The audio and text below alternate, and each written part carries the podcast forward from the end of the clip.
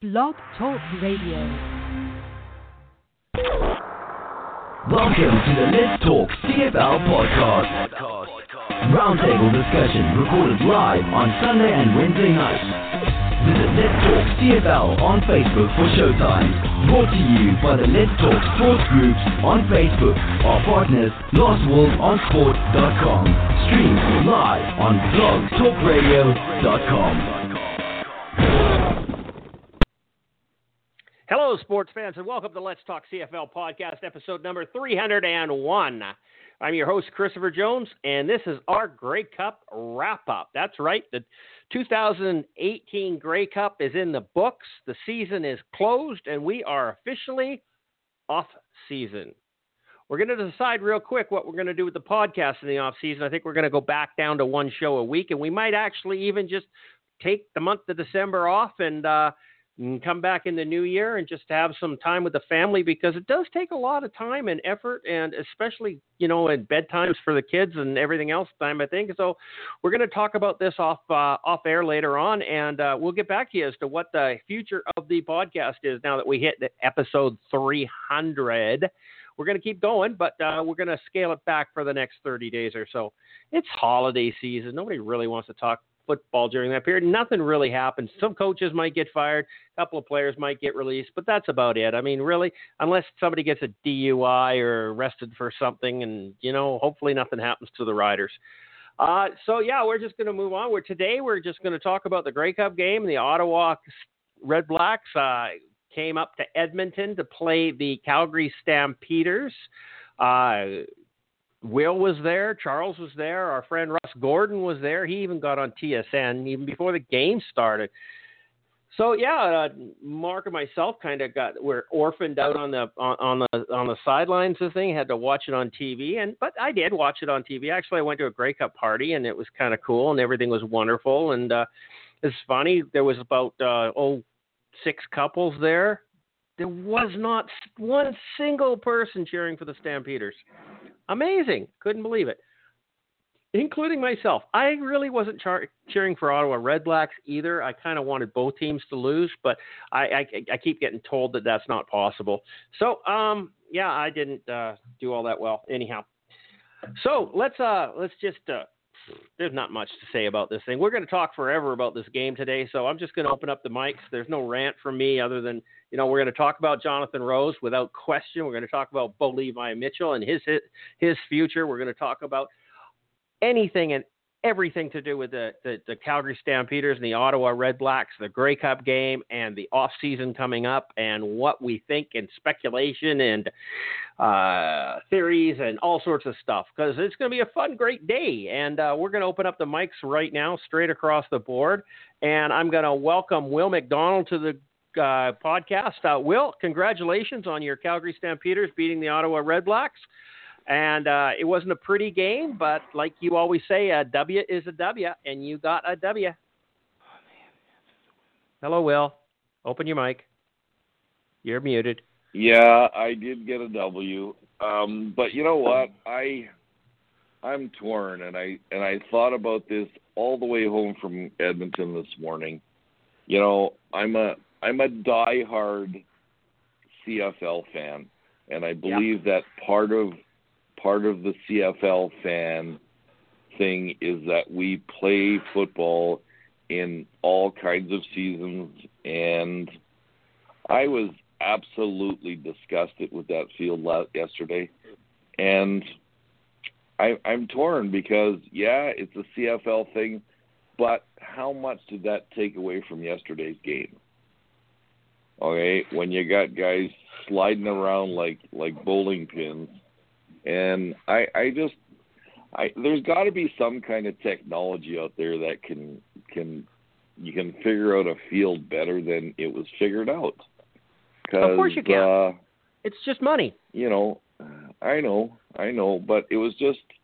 I mean, you would think they'd invest the money because you know you're going to play. They knew a year ago they were going to play there. Okay, so you would so think why, they'd sit down. Go ahead. You're an intel- you're an intelligent man, Will, and you know yeah. a little bit about construction. Why don't they yeah. put radiant heat in it? Why don't they put I radiant heat? that that wa- was that was hot the, water pipes underneath the the, dis- grass. That Under was the the, discussion I was having. That was the discussion I was having with my buddy on the way home from the game last night. I don't understand. It's been a whole year. We've had a year to think about this. And it's not the Eskimos because it's the CFL, I do believe, that rents the field for the game. And they probably use their own people.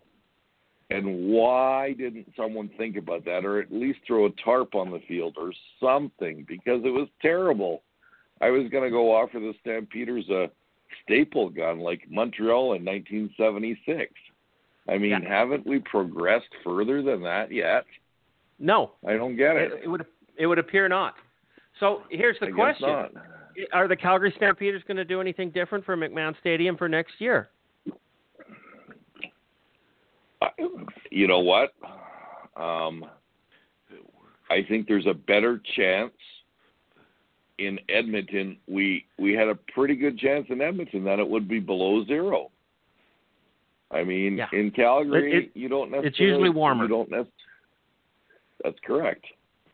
Okay, and then if you think about it, the last time Winnipeg had it, I think it was seven on Grey Cup Day in November in Winnipeg. That's unheard of. Unheard of. you just I, I don't know why you can't set up for every case scenario.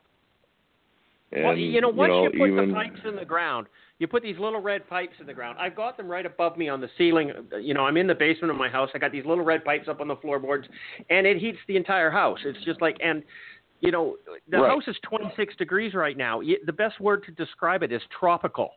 Okay. And like we're really right around zero degrees right now outside, so it's really not that cold. But it gets minus 25, and it's still 26 degrees in the house, and it takes very little And- wood in my wood burning furnace to get to maintain that temperature. So it's very economical mm. to do. I don't know why they don't do it And on I- the whole goddamn field. and it's and it's funny. I have radiant heat in all the floors in my building at work, Yeah. and ninety percent of the time it's turned off because it's too hot. Mm, exactly. Okay, so yeah, I I don't I don't know. It's probably a big cost. I understand money, but you would think um, you know. And uh, I was going to say the other thing I was going to say is uh, you guys have heard me on this show talk numerous times about you know there's nothing wrong with the with McMahon. I have my seat and I sit there and I watch the game. Well, shit, Commonwealth Stadium is 30 years old, and it it makes it makes McMahon Stadium look like a pimple on somebody's ass. Okay, because the concourse is three times the width of McMahon. Uh-huh. Okay, and and the seats are fantastic.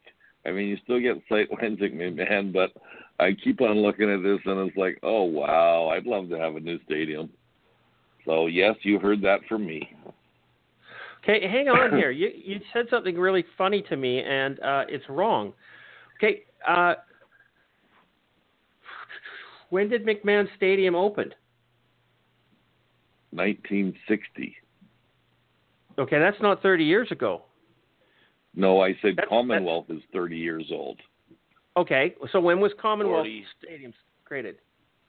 It's actually 40 years old. It opened the same year I was born, 1978. Yeah, 90, Okay, 40 years old. But they did a they did a major renovation on it for something. They did a Commonwealth renovation in Games. 2000, 2001. $24 There you million go. dollars. There you go. Okay, It's- and they did a an nice expansion in, in two, 1982. There you go. It's a nice stadium. Do you know what I don't I'm like about the stadium? And it's the What? same thing that was the matter with Empire Stadium. Charles, tell me what it is. Um, I'm not entirely sure. It's the track. Oh, it yeah, yeah, takes the fans away from the field. You know, whenever you've got a stadium that has a a, a, a, a, a track around it for track and field Mhm. events, you're that much. The fans are that much further away from the play, playing field, and I dislike that at Empire Stadium, and I dislike it at at Commonwealth. And I think those are the only two stadiums left in Canada that have that. Everybody else has got a new stadium except Edmonton and Calgary. You'd think that Alberta, the richest province out there, would have better facilities but than Cal- and but Calgary Calgary doesn't have a track, so we're right on No, top they don't of know. everybody. Yeah. So Mhm. and and and that's it's it's a whole different ball game when you're that close to the players. When you can actually reach out and touch the players over the you know if you're in the front row, you can reach down, say hi to them and everything else. Look at those guys climbing the wall at at uh, IGF in Winnipeg. E- even the big linemen. Yep. Yep. Okay. Um, Yep. I've got all of your guys' mics open. Obviously, uh, Charles has been talking there, and so is Mark. You've been very quiet. Come on in, buddy. How? Say hello. I'm here. I'm here just Yeah. listening. Okay. Um, yeah, it was a fun game. I enjoyed it. Ottawa lost. I was happy. Yeah, and and and in a pathetic kind of way too. So it it, it was just it. I did not see this as a good game, it, and and you know for them to uh, announce that Bo Levi Mitchell was the MVP of the game was kind of sad because he didn't play he didn't play a great game, and for him to be the best player on the field was is again a little pathetic. I would have given it to Roberson myself. Yeah. But and I don't know if the league is in charge of the field for Grey Cup, simply because last year's was in the middle of a snowstorm, and there was no foot. that You didn't hear anybody complaining about slippery field. I it could be the turf that Edmonton has, has installed. It could be the problem too. So I, I want to challenge you on something here, Mark. Since we're talking about this, why do you think that Tre Roberson would should have been uh, the MVP? He made clutch plays at clutch times. Five tackles, one interception, and one forced fumble. And both were huge plays. The interception ended the game, Yeah. and I believe they got a touchdown off the fumble. Yeah. Okay. Somebody came up with an idea on that, though. It was they should have handed it to Singleton as the captain of the defense on behalf of the entire defense Mhm. on how good that defense played. Yep. I like defensive football, so I enjoyed that game. Oh, did you see what Todd just posted? Oh, Jonathan no, I didn't Jennings has down. said that he will go to free agency. He is not re-signing with the BC Lions, and if Lulay retires, BC has no QB. Has nothing to do with the Grey Cup, but it just came up, so I'm kind of like, whoa. So- look at that. Hey guys, I just looked back all the way to 1981 for defensive MVPs in the Grey Cup. None, Yeah, I didn't think so. because I I was thinking the reason the reason they gave it to Bo Levi because it was offense and well nobody really stood out. So They didn't. no, I, No one and did. I don't, I don't, I don't disagree with your statement, Christopher. I don't think he should have been the MVP. And I mm-hmm. mean, Lemar Durant, Lemar Durant got Oh, Canadian it- player, and I thought that was ridiculous. You only Guys, had Considering four how many catches balls he dropped, yeah. for 30 yards. Oh yards. no, no, no, no, no! But the scariest thing with this guy, and you guys don't know his history. He's been a Stampeder for four years. He was one of their first round. He was their first round draft pick four years ago. He has been hurt, season-ending injury every year he's been in the CFL except for this year, and he has dropped balls all year long that make me crazy. And the Yep. Stampeders say the guy has great potential, and he didn't. I mean, fudge. I mean, I wasn't impressed. I But how know he does got a Singleton touchdown not get that? How does Singleton not get that? because He he's led a the team defensive player. Yeah, it's just stupid. I mean, you could have, you could have, you could have even given it to Terry Williams. Yeah, okay?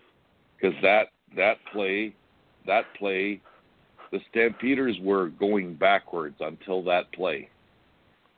And if that play Yeah, hadn't Ottawa happened, taken they over. might they might have lost the game because Mo was changing. Okay, so I don't know, but I guess that's Yeah. who you give it to. I actually thought it was going to be Terry Williams too because I thought his punt return was really the straw that co- broke the camel's back Yep. For uh, Ottawa going into that, go- especially going into the. If they get him there and bring him down, then it's a very close game going into Hamilton. That Well, was it- a total three dejected team going in. Yeah. Yeah. Instead, it's ten, and you've got a totally dejected Ottawa team going into the dressing room And, at and, halftime. and that's I thought that, that was the was biggest play of the game. that was 100% coaching, Yep.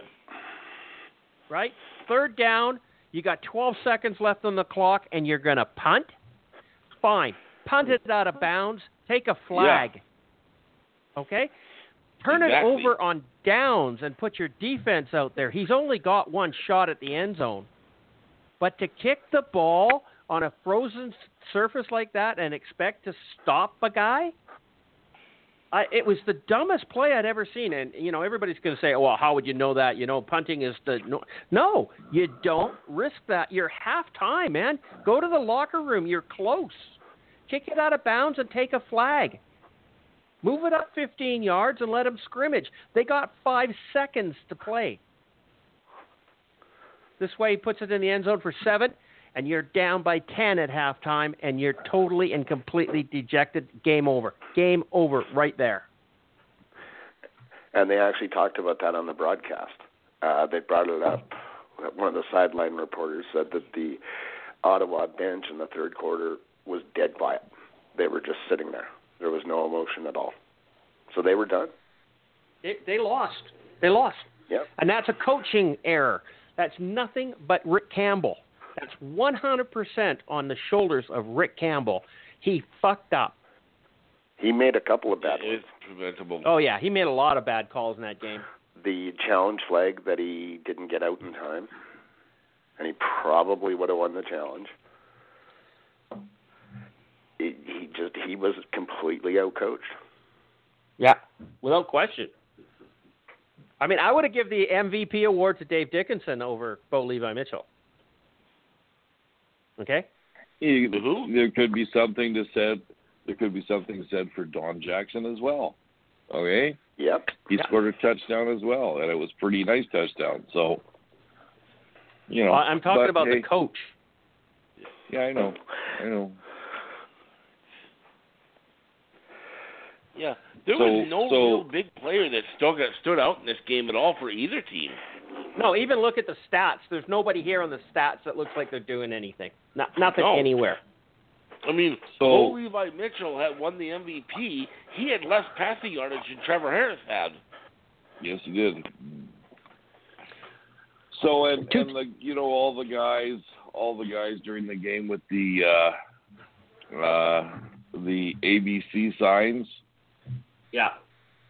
Okay, well, halfway through the first quarter, there was a guy standing next to me in the aisle, and I renamed his sign. I called him Alberta's biggest clown. Okay, so it was it was pretty funny. Yeah. So So, you know, I'm always the the pessimist and always starting some form of controversy and everything else. And I'm just going to come out and say it right now. Calgary did not win this game. Ottawa lost it. No, Trevor I Harris disagree, lost this game. He over I he underthrew his receivers over and over. He was consistently two to three yards short on his on his throws. And I do not know how Calgary did not pick him off way more than the three times that they did. I mean, Well, and I think it because was their because DBs, if they could catch the ball, they would have been receivers because they absolutely Nobody was couldn't catch the taking- ball. Nobody was taking a chance on that field because if someone got behind you, one deacon, he's gone because you're not going to catch him because it was so slippery. I I think Calgary won the game because every single time um, Ottawa scored or threatened to score, Calgary came back with a scoring play. Every Yep. single time. Yeah, that's true. There was always say- pushback from Calgary. Yep. But I will say though, early on in that game, in the first quarter, the Ottawa Red Blacks had a chance to take uh, control of the game and continuously shot themselves in the foot. Whether Oh, yeah. it was a drop pass, whether it was an overthrow, whether it was a bad penalty, that game could have gone a lot differently had uh, the Ottawa Redblacks uh, completed some of their early um, early chances. Now, of course, um, I mean you got to give some credit to the Calgary Stampeders defense there because they did play quite well, uh, but some of those were just plain out mistakes that Ottawa made right Oh, off yeah. the bat. I honestly do not believe Calgary played much better than Hamilton did last week. They didn't really. The only difference is, is Cal- uh, Ottawa absolutely did not play football The receivers didn't show up. on either side of the ball. Yeah. Who Ottawa's receivers showed up. Trevor Harris couldn't get him the ball. Uh, here's a stat that might change that. Ellingson was targeted targeted 11 times, four Yeah. catches for 58 yards. Four catches Yeah. of the 11. H- hang on, but if the ball's three yards short, Sinopoli, how is? Yeah, he's targeted, but Yeah. he can't catch a ball. Sinopoli had four catches for seven from seven targets for 61 yards, and dropped Yeah, an easy catch in the fourth quarter for a first down. yeah. He did. Those, the thousand yard receivers didn't show up. yeah. Who got and, their lone touchdown? Julian Fioli Gadino. Right. On a play that should have fired that team up. It it did nothing. He gutted himself into that end zone. He ran through two guys. Mm-hmm. And they got took no emotion from it because Terry Williams destroyed it. Yeah. And I know what uh, And you're I- saying too, CJ, with with uh, with Trevor Harris missing receivers, but I remember at least three or four plays that were flat out dropped by the receivers, and guys I'm not. like I- Ellingson I'm not throwing and this loss on one guy. who are guys that never drop passes normally. Yeah, I'm not throwing this loss on one guy. I'm not blaming Trevor Harris for this loss. Absolutely not. The entire Ottawa Red Blacks team shit the bed. Their defense wasn't playing well. Their receivers didn't show up. Their even their their offensive coordinator. How do you only give William Powell the ball for 16 plays? He's your bread and butter. And, and and a running back can run on this field. And you know, you know, you were saying that uh, Calgary didn't play much better than Hamilton. Well, you know what? I'm sorry. Never compare Hamilton's defense to Calgary's defense. Okay? Calgary's defense is fantastic. They've been fantastic all year with the exception of a couple of games. And I really think they won the whole game, to be honest with you. They were not Well, going to let that happen. Certainly, not it was the gonna let defense that that happen. that game. It, it wasn't the offense. Okay. No.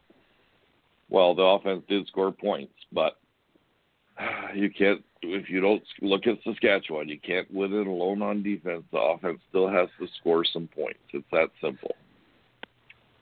But and I I just I wish I you- could have seen that game with perfect field conditions because it would have been an exciting game. When you turn the ball over seven times, you're not going to win a football game. No, No. That's No.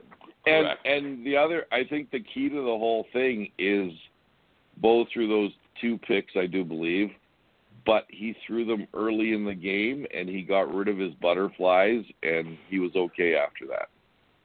Yeah. As, So- as soon as I saw Bo get picked off in the end zone by Jonathan Rose, I went, "Holy shit! Here's Yep. the controversy." And I was going to say, how ironic was that? That the first big turnover of the game, and it's Jonathan Rose with the pick. And he could have had two. He Yes, should have he had, should have had two. two. Yet he outright dropped one, so he could have been the MVP in the Grey Cup. Yep. Yeah. Yeah, and and that that in itself, that's that's the only reason why I did not want Ottawa to win this game. Well, no, there's a couple other reasons, but just the fact that Jonathan Rose was playing football on a field that he had no right to be on, just it absolutely pissed me off, and still does. And everybody's telling me to get over it and you know let it go. It's not a big deal. Well, it is a huge deal. He should not have been on the field. He was suspended, and he should have been suspended and he shouldn't have been allowed to uh, appeal it for a Grey Cup game. They should have put the appeal process in forward. And I know that there's issues in the way that the CBA has it got lined up and everything else, but that needs to change, and that needs to change in this negotiations. Because if you don't have, how do you allow somebody to appeal this for the simple fact that oh, he's going to take the suspension next year? It just it absolutely boggles the mind. I'm surprised he hasn't already dropped the appeal. Yeah, I'll drop the appeal now. Yeah, I'll take the suspension. I, I think he'd look like an absolute shit if he did it right now. He's going to do it next year when everybody's forgotten. I, I don't think the Players uh, Association would let him drop it right now. No, they'd look like shit. They'd look like idiots. Yeah. And that definitely would part, be part of the negotiations then. He he can't drop it until he can't do this appeal until later. And the, the appeal will be next week or the week after, and the arbitration hearing, and he will have to serve a suspension, and he'll serve a suspension. Big deal. Question is, is he going to be an Ottawa Red Black?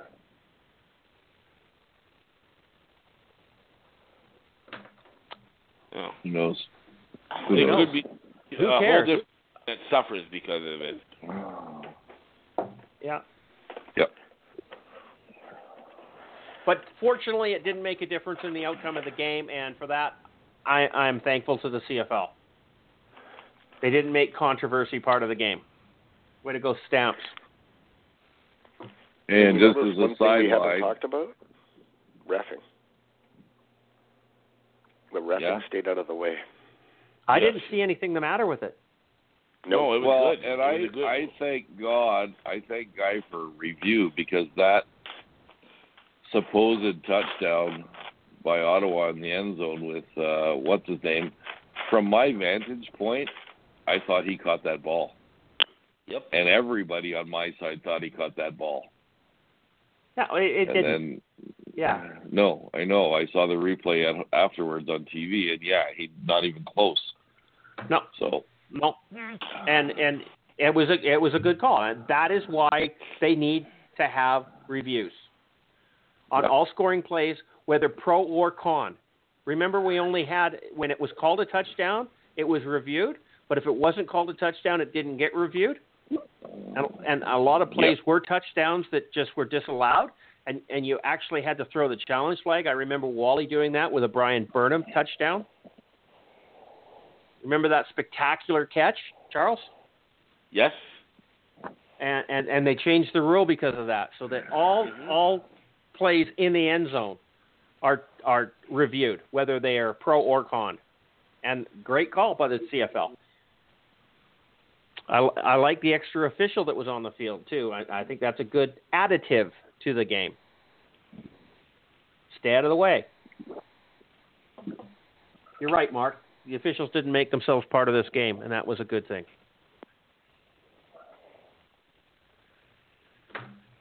Okay. I was gonna I was gonna mention to Mark, hey Mark, uh, at the Grey Cup, it was a good day to be a smoker. Ask me Why? why. I am. Well, Why? okay, Charles, did you happen to try and go to the bathroom at halftime? Uh, I did, yes. Or- but you know what? I had no problem with it. Russ and I went up to the. um There was like a big area, uh, concession area, not like the typical concourse one, but there was an actual like little plaza type thing that had a whole bunch of different concessions in it, and they had a washroom in there, and the lineup was Okay. surprisingly short for it. I did well, not go to and washrooms. it's funny because I went down at halftime and the bathrooms were lined up forever.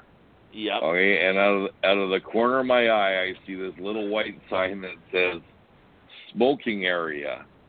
So I wander over there, go through a door, go down four flights of stairs, which takes you outside.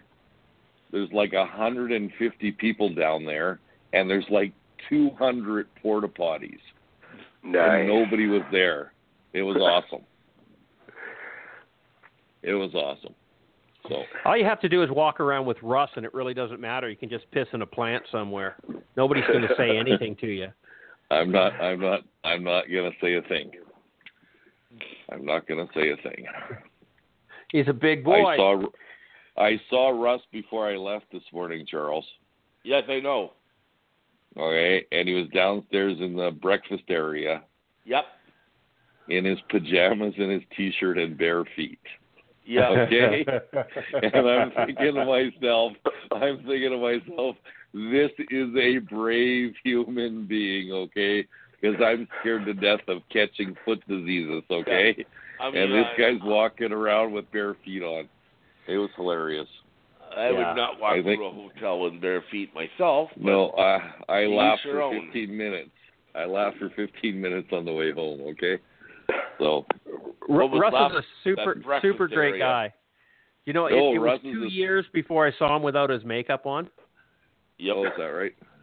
Yeah, two years. Russ, no, no. Russ is a super guy. Had good conversations with Russ.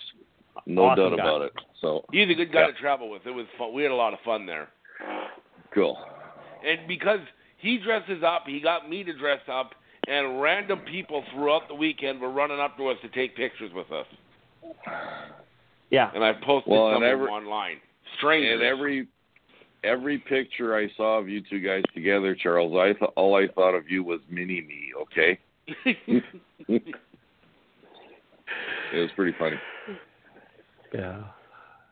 I don't know. For some reason, yesterday you were saying you look you th- you thought I looked like I was 16 years old. Or, or Well, some- sorry. something. Sorry, I gave you the benefit of the doubt. It was more like 17 or 18. Oh, okay. okay. That you that got a, you better. got a you got a baby's face, Charles. I'm sorry. apparently. mm, Yep. Yeah, It was the a fun- You, you kind of went light on the makeup, though, hey Charles? I didn't do as much painting as uh, he did. Yeah, that and actually Russ was kind of like he he didn't go all out, but Well, he did yesterday. No, it. I'm looking at the pictures. He's had he's done a lot more before. Oh, he has. Good on him. yeah. He he is he is a fan of biblical proportions. Yeah. Number one fanatic. But Okay, a tip, what if else you we ever got? go to oh sorry. Go ahead, Charles. I was just gonna say if you ever go to the Travel Lodge East in Edmonton and you paint your face, bring your own towel to uh wipe the face paint off with or it's going to cost you money. Because they're gonna say that they ruined you ruined their towels. And they'll charge you for them. As we found out today. Where were they charging you? Like fifty-five or seventy bucks, kind of thing? No, no, no. They, it was uh, fifteen dollars for a towel and five bucks for a uh, uh, uh, pillowcase. Well, it's not bad. We charge like fifty bucks. Oh. My hotel.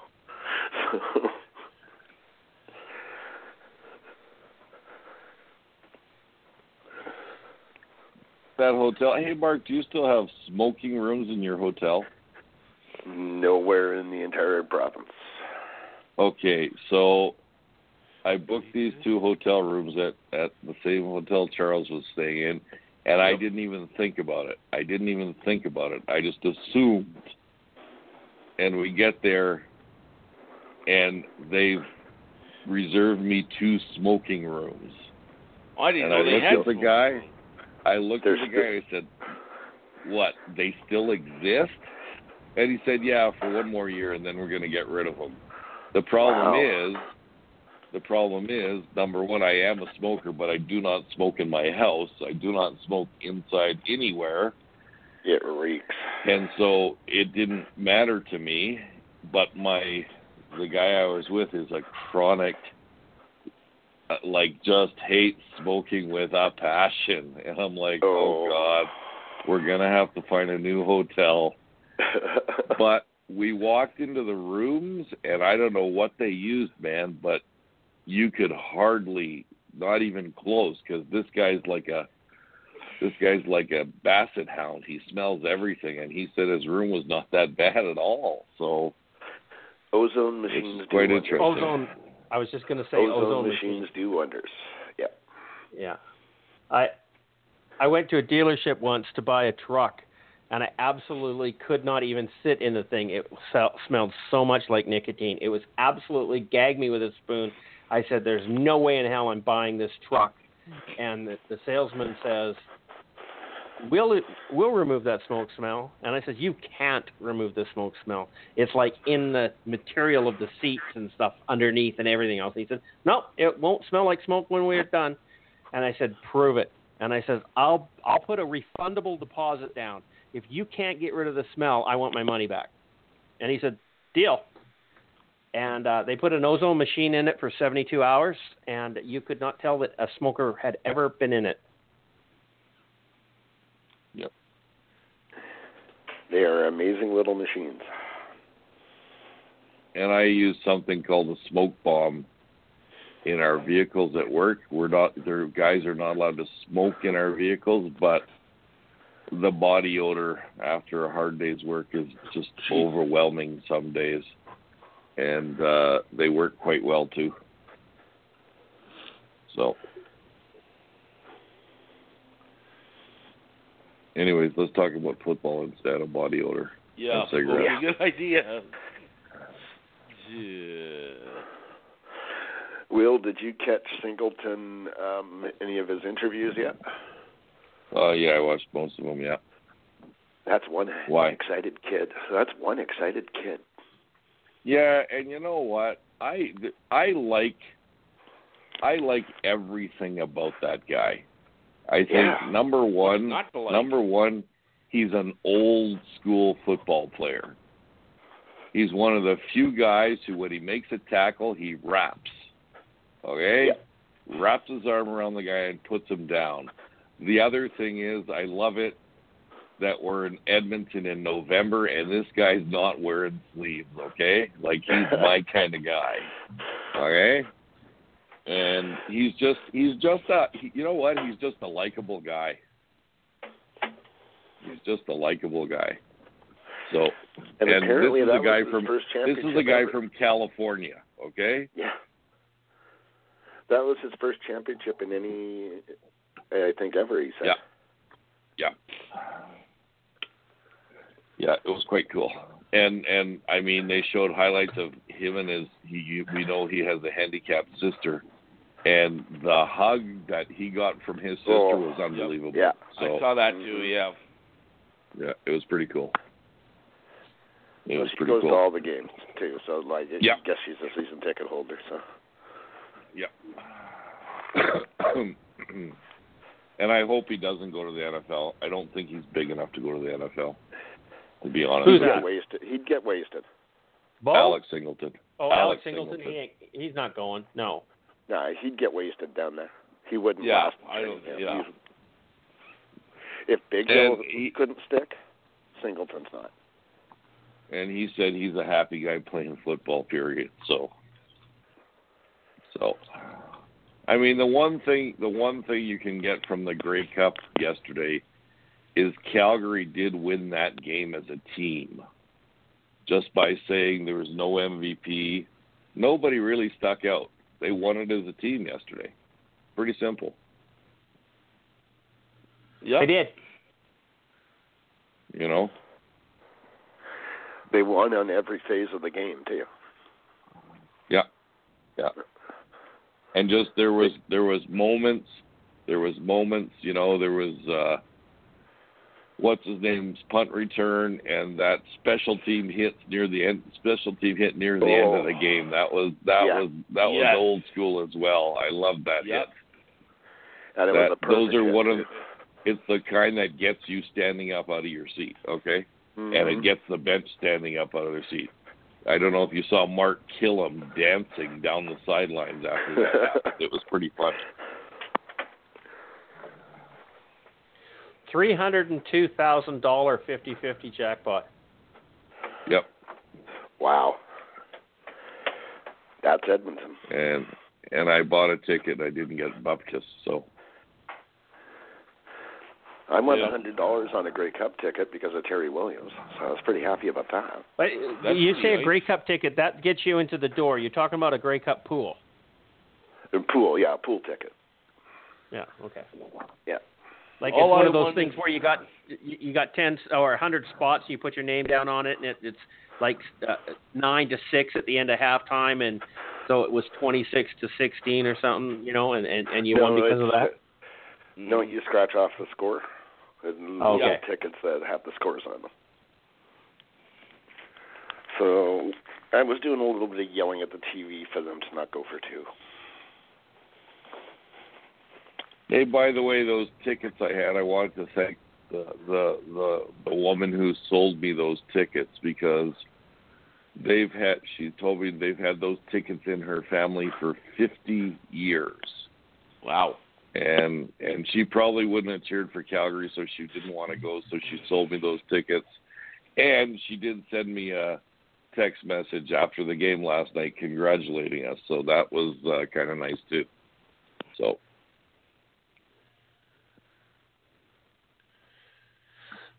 Okay. So what's going to happen would- next? What? Are we, go ahead, Charles. I was just gonna say I was mad that the horse was on the other side of the stadium. I wanted that horse to whatever the quick six or whatever. He's on the other. I wanted that horse running in front of me. Why? and I was Like, I'm really here, I'm disappointed they didn't I- they didn't let the horse run, Charles. Not No. really, no. It just kind of trotted around the back it's of the a end little zone back icy, and eh? forth. Well, I guess that's a good point. We That's didn't, no one wants to see a horse go flying. I mean, you were at a Stampeders game, Charles, where they scored lots of touchdowns, and that Yes, horse was. races up the sidelines. Yep. Uh, I was at I was at a Stampeders game, and the horse almost lost it in the corner. You Remember Uh-huh. that, Will? Right in front of us. Yep. This horse almost does a gainer, right? So there's no way in Yep. hell that, that that horse should be doing that. Can you imagine if that horse wiped out and broke a leg, and they had to put it down right there? They don't have to. It's not a rodeo. They don't have facility to drag a horse off in a No. um in, in in a a fair way. Do you know what I mean? It would be a gross thing. They'd gra- t- have to tie a rope on its legs and drag it out to the horror of all the fans. It, it's absolutely stupid having a live animal there. Well, it's tradition, baby. Sorry. Yeah, tradition, tradition, my ass. That's just bad as saying east west is a tradition in the CFL. I, I hate that east west shit. You, you you don't continue doing something that Uh oh. Hello, Char- uh, What? Christopher. Oh, Yeah, I what? thought you cut out. Am I uh, am I working now? Oh, you're back now. No, Yeah. you said You something disappeared and then you ago. blanked the last word. You just disappeared for a minute. Yeah. Okay, well, I, Blog Talk's being a bitch. I don't know. I don't even know what I was saying. I've moved on from that. Mhm. I was also going to mention, you know, I, I was poo pooing the Edmonton fans, but you know what? I think Edmonton event did a fantastic job of everything Oh, they else. did. Yep. All the venues were great. I mean, I really liked that half of them were in the convention center, so you That didn't have a- to go outside, That was and so it was very nice. Yeah, it was. And I thought the Yeah, Stampeders they really had the did. I thought the Stampeders had the worst room out of everybody because you actually had to stand outside in line in the cold to get in. Well, you So- did for the Spirit of Edmonton too, as I found out Friday, uh, Thursday night, and I still didn't Okay. even get in because the lineup was just too long. And eventually, we said, "Forget it, we're leaving." And apparently that venue was really small as well. That's what I heard too. Yep, Did you guys go to the Rider one? I did. Yeah, I did. Yeah. Uh, It was fun. those are usually yeah, they're usually pretty And they good. had a massive Yep. they had a massive place. They had a giant. yeah, giant they room. always do. They had to because there were a lot of people there. And I remember when we first got there, we went there Friday night. And when we first got there, there's a table out front, and there's Richie Hall sitting there uh, signing his book. He wrote a book, and he was sitting there signing it for people.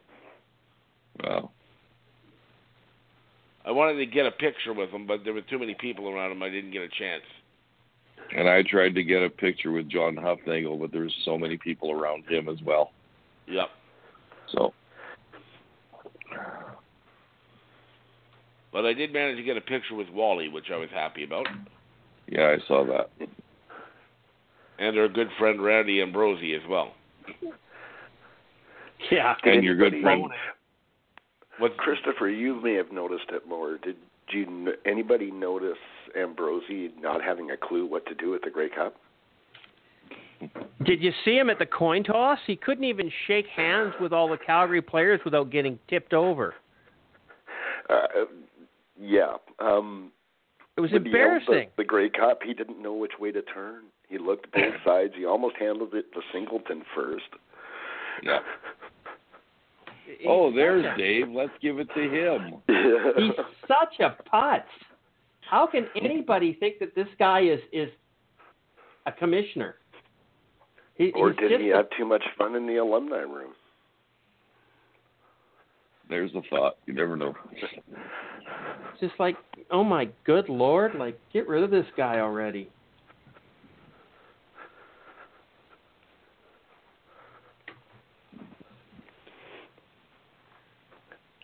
I And I will say love- this. Sorry, go on. No, go ahead, Charles. I will will say this because I still think that people are somewhat jumping the gun uh, with regards to the Atlantic or the yeah, the Atlantic schooners and stuff like that. First of all, people are already going out there and saying that they already have a franchise. They do not. And people are saying, "Oh," and I tried to point that out to people, and they're saying, "Oh, don't bust our bubble. Don't bust our." I'm not busting your bubble. I'm telling you a fact, a provable fact. They do not have a franchise yet. They The have only a thing name, that that sure. team has is They've a got name. a season ticket drive. I mean, they haven't. In, not a franchise. they haven't but even. anyways, they they haven't even announced how that ticket drive went yet. Oh, that's the other thing I was going to bring up. They talked about it fri- uh, on the in the morning on the news. Uh, right now, they Oh, said they? that they were at about yeah on the on the global news in Edmonton, and they said that they were at about five thousand uh, deposits given in At two 50 weeks. bucks. Which I'm sorry, At $50. that's not exactly an impressive number. Nope. I mean, just, just Wow. here's what I'm comparing it to, and I, maybe it's not quite the same thing, but if you look at recent season ticket drives for expansion teams in Winnipeg and in Seattle, they've sold out something like 15,000 season tickets. I think Winnipeg did it in 17 minutes. Seattle did it in 12 minutes. Here's another You're, you're talking about here. hockey, right? Yes, that's true. But And you, and, and it's an guys were eighteen thousand seat stadium or Yes. arena. And, and the other difference is that those guys, both in Winnipeg and Seattle, when you sign up for a season ticket um, deposit, you are agreeing to a five-year commitment. There is no such commitment in Halifax, and they still only have 5,000 people. Now, if that number was accurate, anyway, that was being reported by the Global Edmonton News, so that wasn't anything official, but that's just what they had said on the news. But having said that, well, the point I was trying to go to in the beginning is that the Atlantic Schooners had a room there uh, in the convention center, and that was That's also one party. of the best. That was also one of the best parties. It was jam packed. There was a lot of dancing. That was that was a really good party because I we went down into that room the night before, which was the CFL's Diversity is Strength party. It was being held in the same room, and it was a ghost town. I bet. There was about 40 people in that room. We looked around, saw how many people were there, and we said, okay, we're on to the next room. Yeah. Was it a good live band at the Atlantic one? Yes, it was. I don't remember what They they were called, but everybody was raving about them. Yeah, they usually have good live bands for those. Every Grey Cup I've gone to, it's one of the first parties we go to. Yep. Actually, to be honest, I liked all the rooms we went into. I didn't.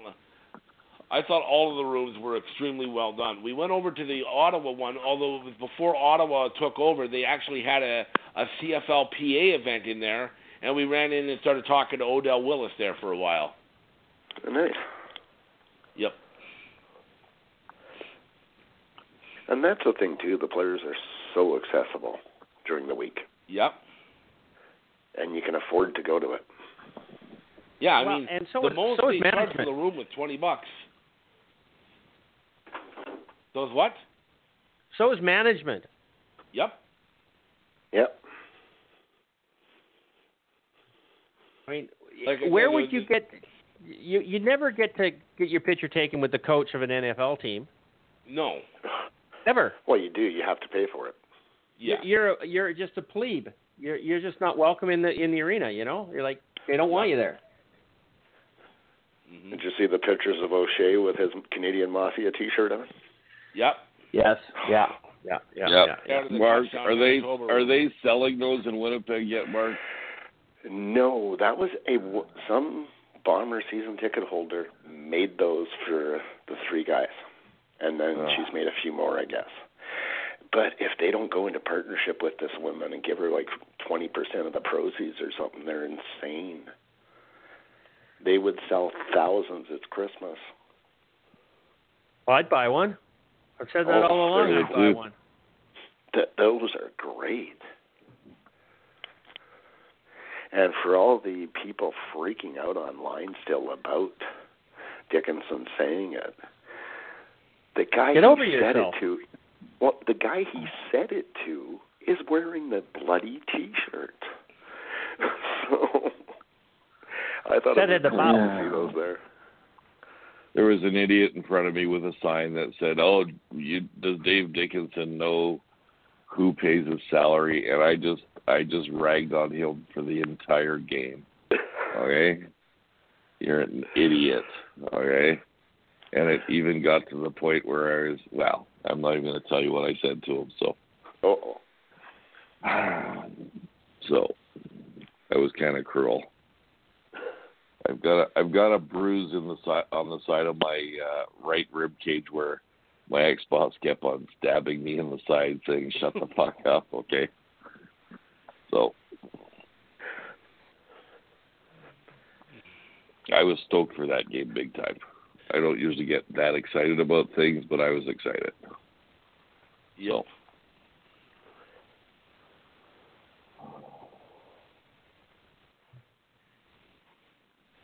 Yeah. I'm not oh, okay. entirely sure what I would do if, if the Bombers won a Grey Cup. It's been so bloody long since it happened. I can't remember. Were you born? Yes, I was born.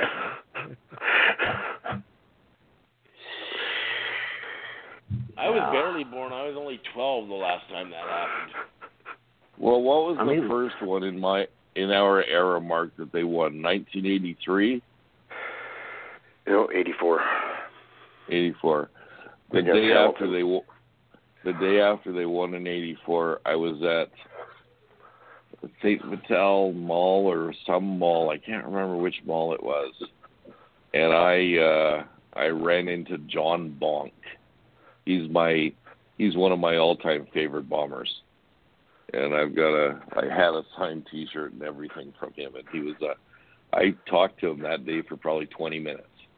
So I it was pretty cool. I always remember him because I used to love his name, John Bonk. Yeah. Yeah. Probably the smallest center ever in football. Yeah, because he went into the CFL as a fullback. Yeah.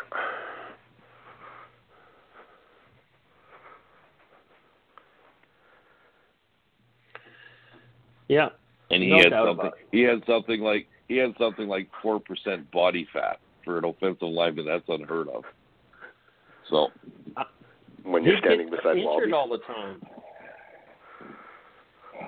he was injured quite a bit, but yeah, when you're standing next to Walby, who reminds me of Russ Gordon, just big.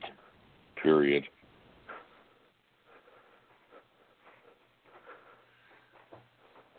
Okay. You know what the scary thing is about Wallaby? Football wasn't his first sport. He wanted to be a Yeah, hockey but- player. Yes, but he wasn't he banned for life from the Manitoba Midget League or something like that. Yes. Think how much bigger he would be than everybody, especially on skates and in hockey equipment. Good lord. He'd be like a Even if mountain he- with legs.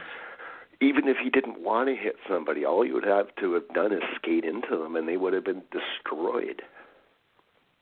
But he was a goon. He admitted it. When you get kicked out for life from hockey. I got banned out of uh, minor league lacrosse. Does that count? How do you get banned I, from lacrosse? You normally hit people with your stick in that. What I was playing. Banned from lacrosse. I was goal I played. A, I was the goalie, and we were in North Vancouver, and we were playing the North Vancouver Indians, and there was this uh, native lady behind me that was spitting on me through the the, the chain link, and I she pissed me off so much I went over the the net after her, and Okay, uh, we, that'll do it. It, it. It caused a big brawl out in the stands, and half my team came with me. I got banned. Okay, It so happens. that's what you do to get banned from lacrosse. Okay? Yeah, Fair that's enough. what you do. It would work, right? You can you can see that happening. Yeah. She, she's pissed me off. I lost it. I absolutely lost it. And I went. Do you know? I, I don't know if you've ever seen a, goal, a lacrosse goaltender. They don't maneuver really well on their pads. Okay, and I went up and over the the boards. Okay, let's move on. That was not good.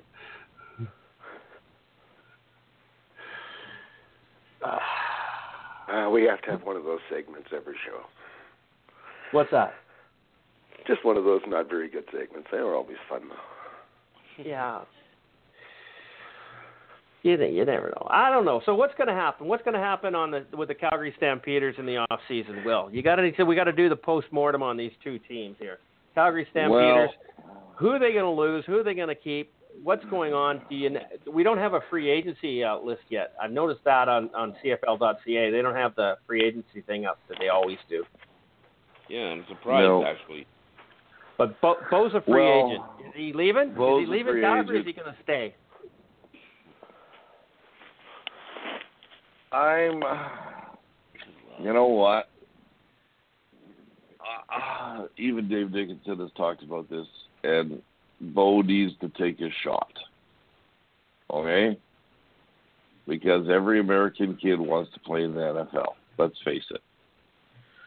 Yeah. But they were also saying on TSN yesterday that he says he will not go anywhere unless he gets a six figure a six figure signing bonus. So that so that they actually do have interest in him. And What?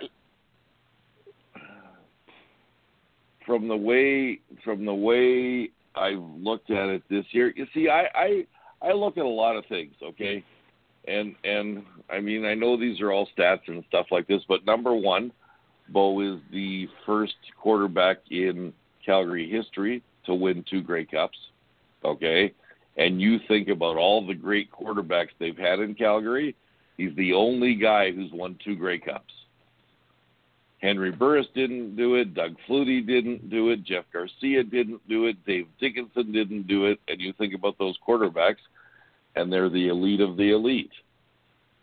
Um, I just, I, and I know he's going to try, but I just don't think. I mean, I'm not going to say he's not a good quarterback. I think there's a lot of stinky quarterbacks in the NFL but I think it's a different game, and I don't think he could handle the pounding. Because understand, and Christopher has mentioned this numerous times, his mother could stand behind that offensive line and throw touchdown passes, and it's it's the truth sometimes. So I hope he doesn't take a shot because it usually ruins some players. But he may. I'm going to say there's a 50-50 chance he'll still be in Calgary. But then on the other hand, we have to also throw in the uh, CBA thing to see where that pans out. So I mean, there's a few other quarterbacks in the CFL that are making more money than he is, and I don't think they should be. But he's always said he wants to leave a legacy in Calgary. He bought a house in Calgary. He's in the community in Calgary. So I don't know. I don't know. I I personally think he's a, you know- a smart quarterback. He's extremely intelligent Yeah. quarterback for Yeah. for leaving the money on the table so that Calgary Hufnagel in general can build an offensive line to support him. Brilliant man. Kudos to him for that. That's brilliant. Don't rape Mm-hmm. the company so that you can't get any supporting cast. Right. I mean, the thing I like about Bo, I mean, everybody talks about his cockiness, which I like cockiness as long as you can back it up. But if you saw interviews yesterday of him after the game, he was extremely emotional, extremely uh, down to earth about the whole thing. You know what I mean? Because he wanted to win and he wanted to win with his teammates. So that was kind of cool to see. I hope he doesn't go anywhere. If he does, he does. Um, you know, what are you going to do about it? I, I think Calgary has quite the system in place, and I still think they'll be competitive next year, whether he comes or goes. I Well, mean, lots of com- people, lots of people out there keep on talking about they're going to sign Zach Collaros. I mean, Calgary is not going to sign Zach Collaros. I guarantee you. Dickenson and Hufnagel are too smart for that. I, I I think Calgary would be a better team with him. Can you imagine Zach disagree. Collaros with an O line? An actual O line? He's never had one. Two years ago, Yeah, but sure, not can you- now. But can you imagine Zach Collaros getting hit by a 120 pound defensive lineman? He'll be concussed. Okay, Yeah. sorry. Oh, I'm, I'm not over. disagreeing. I'm not saying he, they should do it in any way, shape, or form. I don't. I think Zach Collaros should retire. He shouldn't be playing football Yes. anymore. Okay, I no, agree. No question in my mind. But if he stayed healthy, he would be an upgrade to the Calgary Stampeders. I've never seen it with Zach Collaros. Sorry. Well, there's there's So there's, there's a couple of and I- quarterbacks I- in the CFL that I think would be better. There's better. him. There's him, and there's also Alex Singleton as a free agent. And uh like I think he'd be stupid to try it in the NFL. I do too. Um, He's too um, small. Yeah. But you never know. Maybe he'll go to the Alliance or something like that. But uh, he likes Calgary. So he, he's Canadian, knows? isn't he? Well, he's not really Canadian. His mother was born here or something like that. He's a California kid. He grew up in California. Okay. So I was going to say that the, the the Alliance League. I, I doubt that any Canadians are going to make that down there. Like that. I think they could. I don't. I don't think they're going to go on talent. I think they're going to go on on on passport first. Uh, maybe, maybe not. It's possible. I mean, and they're they're all trying to make a, a a league successful in the southern United States. There's nothing down there that is favorable to Canada. That's a good The. Canadians, the Canadians that do go down will be like, say, Singleton, Wolitarsky. These guys that have spent zero time in Canada, none. Yeah, They're they've played football their entire lives, American. So those are the kind Yeah. that would go down. Your pure Canadians, no. no. you know the Stampeders all also have to make some decisions at at uh, receiver, and as much as I did like what they're doing with running backs this year, I didn't think they had a number one guy. No. But once again, anybody can run behind that offensive line. Um, their defense, ah, God, they got lots of guys. So I don't know. We'll see what happens next year. The good thing with your receivers though is you've got so bloody many to pick from. Yeah, but I think a lot of those guys are on one-year contracts. Oh yeah. I couldn't see them. I'm sure Chris Matthews is a one-year. I'm sure Bakari sure Grant. Bakari Grant was for the rest of the season. Um, you know, Kamar Jorden had a major, major, major knee injury. I don't know if he'll ever be the same. Um, you know, so there's lots of questions. Just like every team. I mean, every year you will not get your same team back. It's that simple. Nope. Okay, guys will move on and go here and go there. And so, but once again, I believe the Stampeders have a system, and they plug and play players, and it works. So, you know, to this point, we'll we'll see what happens. I mean, we'll see what happens. I mean, the, I mean, the the key to the whole the key to the whole thing is Dave Dickenson's still there, John Hufnagel's still there, and take it from there, man. See what happens. but if Bo Levi Mitchell does leave to go to the NFL, that plug and play doesn't quite work uh, that easy when it comes to quarterbacks. Well, be a bit but they also story. they also cut their third string quarterback in the sixth game of the year because they got to sign a guy out of college and I can't even remember his name and they're really high on him. So you know, we'll see. And I and I think Dave Dickenson, I mean, he uh he's a good quarterback guru because he knows what he's doing. It's that simple. So we'll see. And I mean, if you go by Mr. Jones's philosophy, you can plug and play any quarterback in behind that team and they'll still win. So who knows? I, I believe that's correct. I know you keep on saying that. I guess maybe we'll get to prove it this year. Yeah, and I'd love to see Bo on another team. Really, honestly, I don't. I, I don't. I'm not saying, oh well, no, he shouldn't be in Calgary. I'd love to see him on another team because I honestly don't think he could survive. With the Bombers' O line, I'd love to see him over Matt Nichols. Uh, yeah, that's an upgrade. Absolutely. Okay, but I'd love to see him in Edmonton with Ri- Riley's O line. He he'd get released by by Labor Day, or he'd be in the hospital ward.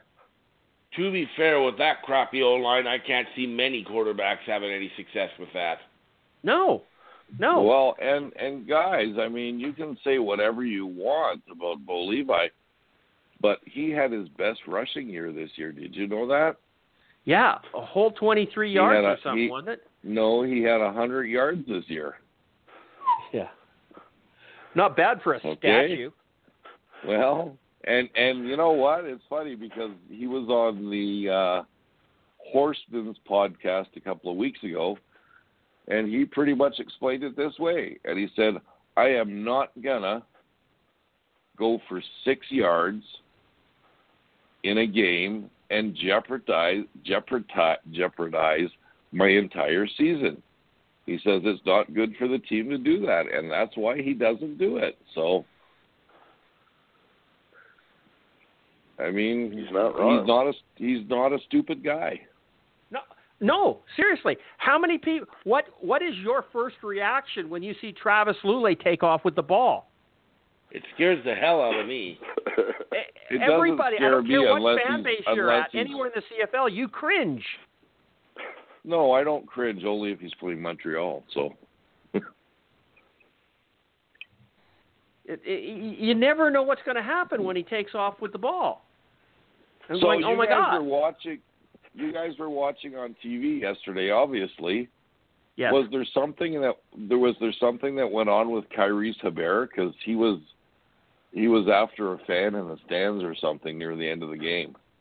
I didn't see that. He was he No, was over at that the either. wall. He was over at the wall yelling. Did you see that, Charles? Because you were on No, my I didn't. side, were you not?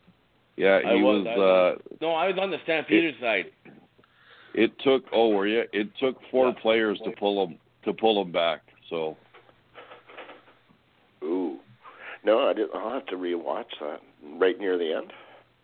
yeah, I'd I'll say to take a middle of the fourth quarter. You, you know, there is the enigma. He was the best Ottawa Red Black yesterday, on both sides. Yeah, he was. Yeah, he he was. played him when, when he plays clean. He's one of the best linebackers in the CFL. But y- y- you'll like that. That's his effort. problem. Yeah. He had a great game yesterday. He was everywhere, He's a pretty motivated dude. and he's 38 years old. Uh huh.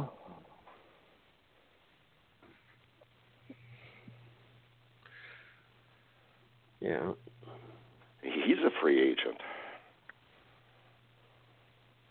Yeah. Who's going to take him? Well, Ottawa. He won't go anywhere. He'll re-sign with Ottawa. Oh yeah, I could see that. he's the last remaining renegade. Yeah, that's right. Irony. Lonie Glieberman still has somebody in the CFL.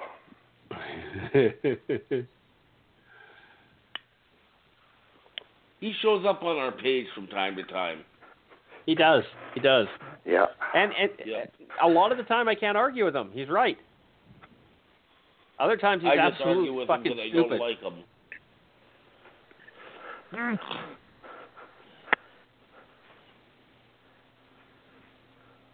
Yep.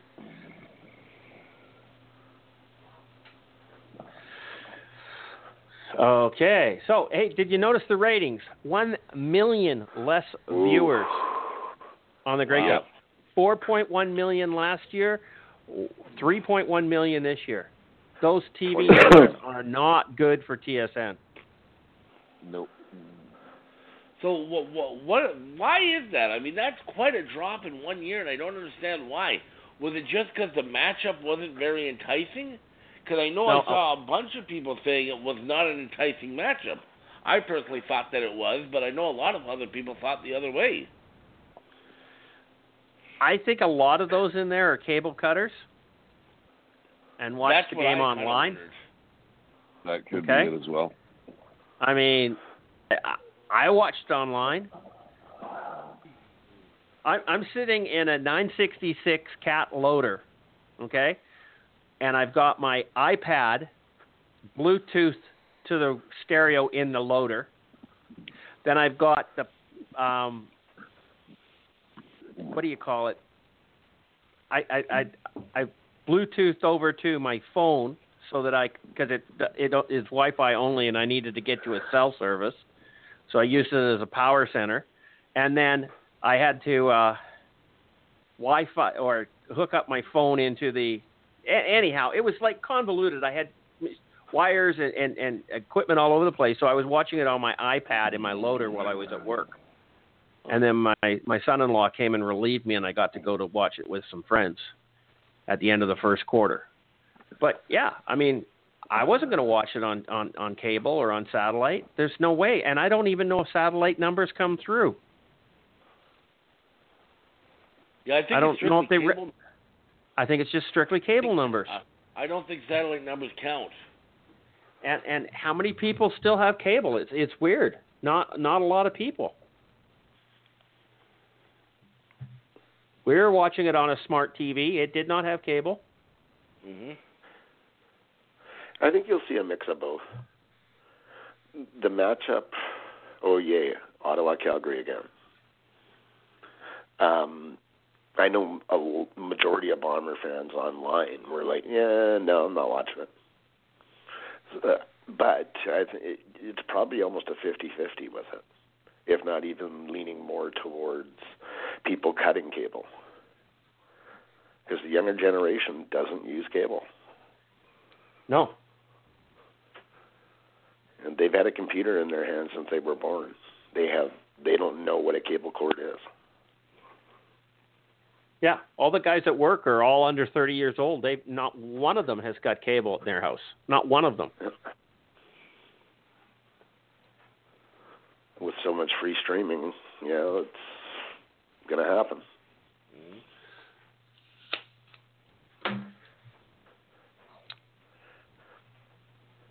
The Yeah, scary part with that is though is the drop in viewership on TV for the Grey Cup and the overall drop in attendance figures. Not necessarily for the Grey Cup, but just on the season. But the thing is, is um, viewership overall throughout the season, I believe, was up. The overall Yeah. viewership of the entire season, but for some reason the Grey Cup was lower. So that Now, goes against gotta- the cable cutting concept. Right, it does. Here's another thing. Last year you had Toronto in the Grey Cup, a much bigger market, much more eyeballs. So that could also have an effect on it because you've got a bigger, bigger pool of people to, uh, in the actual uh, one of the team cities. So that Yeah. could have some effect. Probably not all of it, but it, it could have at least some effect on it. So And then there's not go a lot of red black fans. no. Sorry, Christopher. There's not a lot of red black fans out of outside of Ottawa. Well, there is when the other team's Calgary. Those are like Rider fans and, and Edmonton fans and whatever else, right? They're go- Yep. So go back to You know what? I had. I had more I had more Rider fans say uh, good luck to me at that game than I did Edmonton fans for sure. yeah. Oh, So I don't go back that. to 2016 to find out what the attendance was to, or the numbers were for the Ottawa Calgary game. You're saying that the numbers would have been artificially better for the Argo game because there's more eyeballs in Toronto.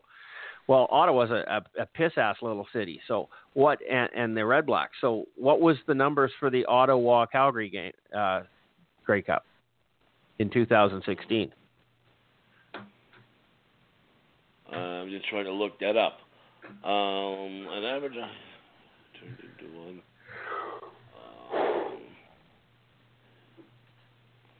well, look, uh, I'm looking for the numbers here. It says this is actually an article from last year after the Grey Cup, saying that the Calgary Toronto game in 2017 uh, was up 10 percent from Calgary um, from Ottawa. Calgary, Ottawa the year before. So the the it did go up in that game. I'm just trying to see if I can find um, uh, 20. I'm seeing if I can find the 2016 ratings. Uh, 20, Okay, so if if if 2017 was up by 10 percent, and then 2018 is down by 23 percent, so this year it was down over 2016. Yeah. Um, I believe so. Oh, okay, according to CFL and TSN, the 2016 Grey Cup game drew an average of just 3.6 million viewers, and this one was 3.1, so it did go down. Yeah.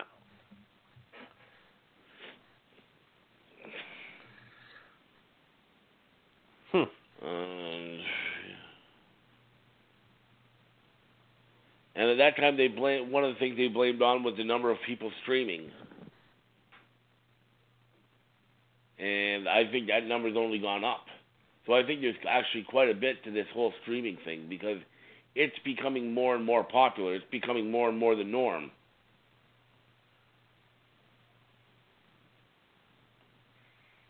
You're just seeing more and more uh, uh, people uh, watching the game, streaming it on their computers or online or their media boxes or whatever, uh, as opposed to tuning into the cable. Because I, I think if you look to that uh, cable company uh, subscribers, the numbers of subscribers for the cable companies have probably gone way down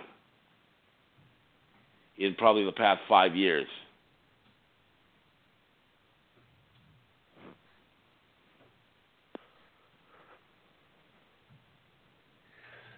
Hello? well, you, yeah, we're here. We're all here, just kind of thinking about what to say and, uh, on, on that because there's really not much.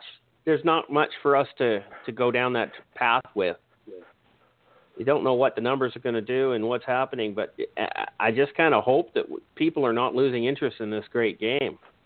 Hmm And if they are, is it because the the Calgary domination in the last decade?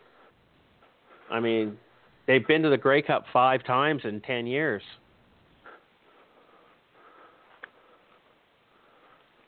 It's kind of weird. I mean, that is domination. Only winning it two. That's uh, not good math. That's not even fifty percent. Yep. Yeah, but that simply goes back to what we've said before that Western teams have to kick the shit out of themselves to make it to the Grey Cup. The Yeah. Eastern teams just kind of don't have to put out They as much close effort. there. Yeah. Yep. I know what will fix it. Make a deal with Mexico. Well, that's our Really? commissioner for you. Yep. Should we do an Ottawa postmortem? Yeah, probably. We might as well We move over to Ottawa. What are you going to do with uh, Trevor Harris? One one game he's he's 90.6% accuracy for 29 of 32. And then he comes out and shits the bed with 20 of 38 for 52% completion, only 288 yards, one touchdown, and three interceptions. And you the can't touchdown have wasn't because of his throw. one week to another like that. Uh, I'll go quick on it. The the touchdown wasn't even because of him. Yes, he No. threw the ball, but Feoli-Gudino got that touchdown on his own. Oh, Um, yes. I can go quick on Harris. Uh, should they keep him? You guys all know my feelings towards the guy. I cut him loose. Okay, But who do you have? That's With all the with all the free agent quarterbacks, you're going to get somebody. If you look at it, I mean, okay, Bo's up for grabs right now. Could he go play for Ottawa? Could the money entice him over there? I don't think so. He owns a house in Calgary. He's staying in Calgary if he's not in the NFL. He's not going anywhere else in the CFL. The only quarterback out there that would be worthy of going anywhere would be Jonathan Jennings, and he's going to end up somewhere in the East Coast. Yeah. So He'll be it's, it's going to be Ottawa if they want him. It's going to be Montreal. It could be Toronto. Because I, I would take Jennings over um, James Franklin right now. Yeah. I think so. I'm not a huge fan of. Jennings, but yeah, no, he's an upgrade. He, he's an extremely talented person that does has lost his mental game. Yep. hmm Okay, and and he was he, and his errors weren't necessarily his. His errors were his offensive coordinator Khari Jones. And and where is Kahari right now? He's in Montreal. Montreal. He's in Montreal. Oh my Montreal. God! Jonathan Jennings is going to Montreal. Hmm. You know what? Heard it- what, what heard it right here, said, right now. What, what what Mark just said. I would take. I'm sorry. I would take uh, Trevor Harris any day and twice on Sunday over Matt Nichols. Yeah, yeah, I would. I would won't disagree with that. I won't disagree with that. Yeah. As I mean, he- as he- he is. I mean, And he still understand this is this. What is this? This is his second year as a starter. Okay, so Everywhere he's been, he was going to be the next start, big starter. well,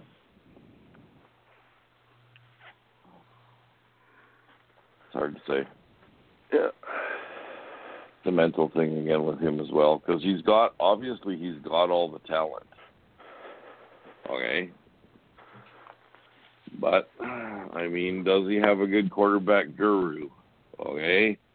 And and you know, maybe Henry Burris putting him down all the time gets in his head. Henry should just shut the Shut fuck up. Fuck up. Oh Okay, my God! like, Did you hear you him on the and you- panel trashing Harris? Oh my god, what an asshole. I'm so tired of hearing him and his opinions. You guys talk about He Bo being arrogant. arrogant. This guy is a this guy is a dick. Yep. Okay, so I mean, so does what if anybody know does does anybody know who Jock Climie is getting replaced by? I don't know. Davis Sanchez, I, know. think. I, yeah, Well, I don't would think they're going to Davis bring will anybody be else on it in. more. So What's that? okay, Yeah. I, I, Davis Sanchez is one of the better ones on the panel. Period. I'd take him over Matt Dunnigan or uh, Milt, even Milt Stegall. Definitely over Henry Burris and and uh, Jim Barker. Oh my God, dude, something with your hair, dude. no, they I fixed his hair. I swear to so God, he's got a comp. It, it's I TV, not he's got a radio. competition with Brian Burke for the worst hair on television. The, they seem like they're trying to. Out, it's horrible. They're both horrible.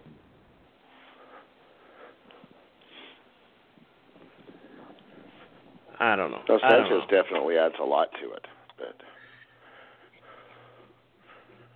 Yeah, I mean he he's articulate and he's thought he he thinks things out before he says them. He just doesn't blurt out shit like Dunnigan. I'm just glad Climie's off. Bye bye. I saw him in the airport this morning, wandering around. He looked lost. I, I, I honestly miss Chris Schultz. I do Oh, too. yeah. I love Chris Schultz. I thought And he was a did I great. tell you- Did I tell you guys where I found him this year? No. wasn't he, he was doing color for Toronto. He's doing color for Toronto Radio, TSN Radio, in Toronto Argonaut home games only. And uh yeah, and he did he does the nine home games and that's it.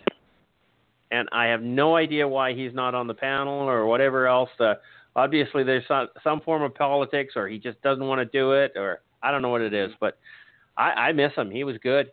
And uh, but yeah, he's doing uh, Argo Radio. And the only r- way I found that was I was listening to the BC Toronto game in Toronto and uh, on Sirius XM, and Sirius XM pulls the feed from the home team. And I was listening to Schultz do color.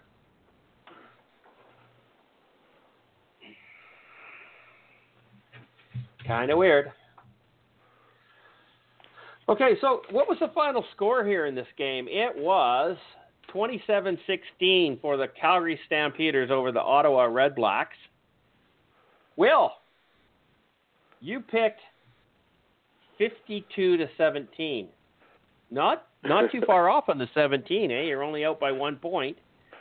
But the 52 brought you up to 26 points off. So you were in I'd say last place on the pick, but I picked Ottawa. Don't I uh, always don't I always pick that way? Yes, you do. I'm not. I'm not saying. A And is- sometimes you're even right. A win is a win is a win, baby. Yeah, it's a win. Is a win. Is a win. Charles, you picked 31-28.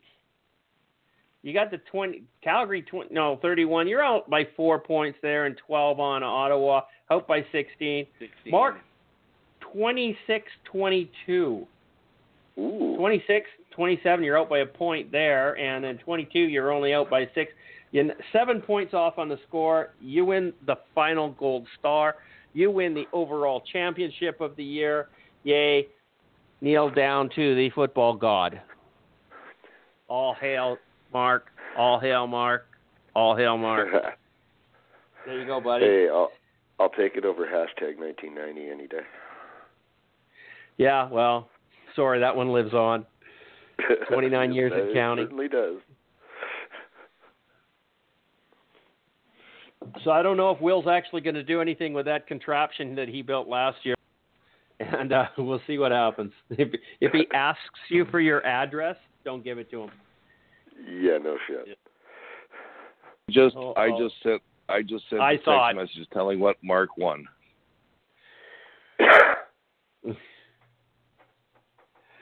yeah, no, um, I'm okay. I'm okay. Yeah. Anyhow, um, I got some shout outs to do here. One of them's to my buddy, my new buddy, or uh, continued buddy there, Neil Kroll. Uh, Neil, I'm not totally sure your Grey Cup outfit is appropriate for public viewing.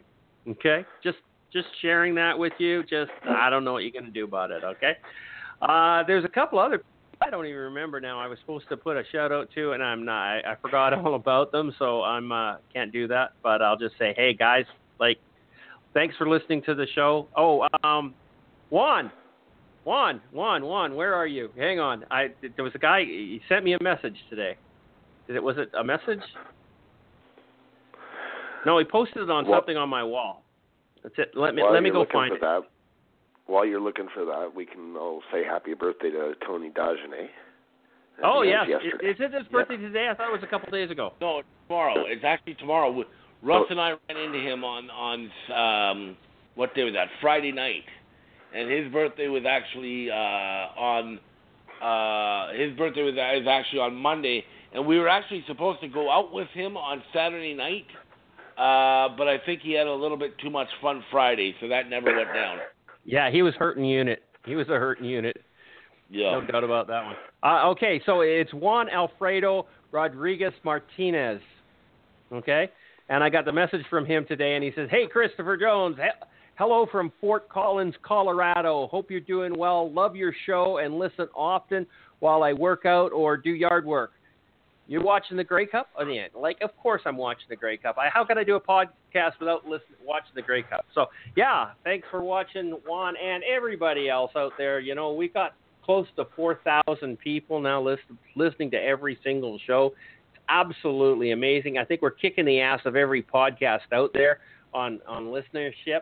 And is it because we're professional podcasters? No, it's because we speak from the heart and we tell it the way that it is. We make a better show because of it.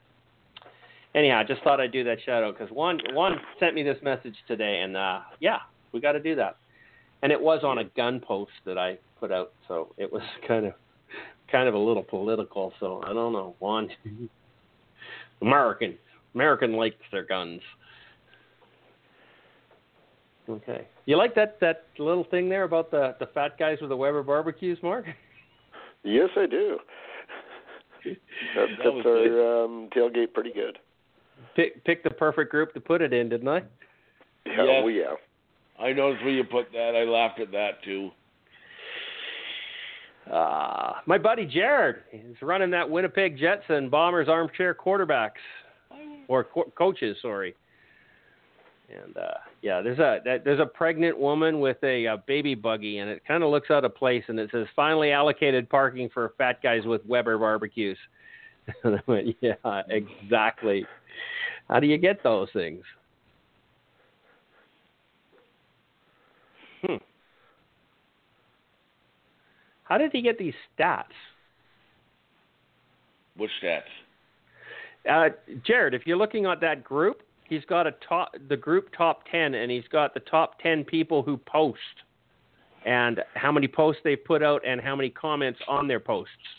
I think there's a way It's on the to. I, admin page. I've seen. What? Yeah. It's on the admin page. Really? Yeah. You've seen this before? Oh yeah. Why aren't you sharing this shit with me? Can we get it on our page? It's your bloody page. You would think you would know about it. I don't pay attention to it much, man. I work too hard.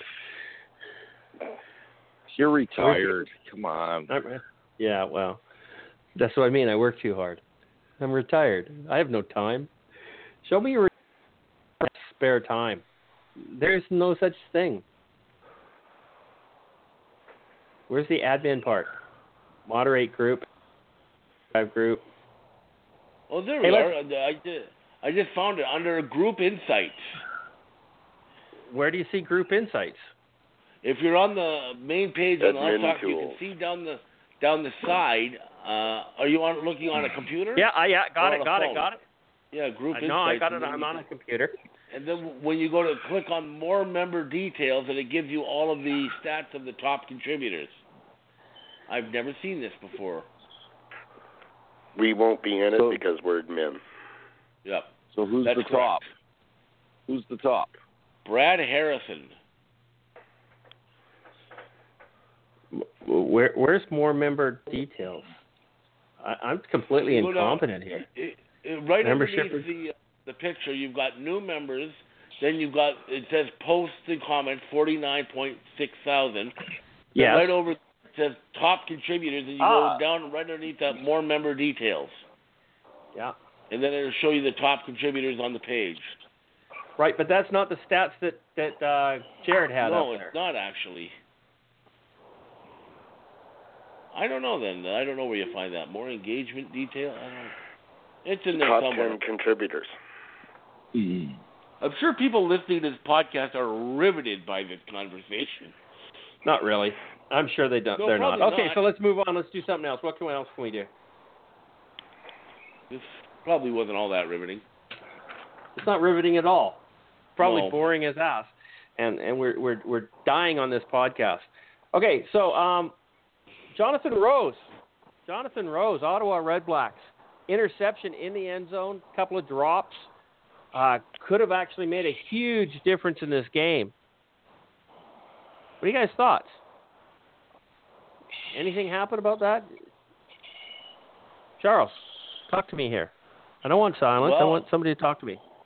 No, no, I just, just I all I, I can say is that when I first saw him get that interception, I believe was that the first drive of the day. It was one of the either the first or second Calgary drive, and he gets an interception right on the goal line.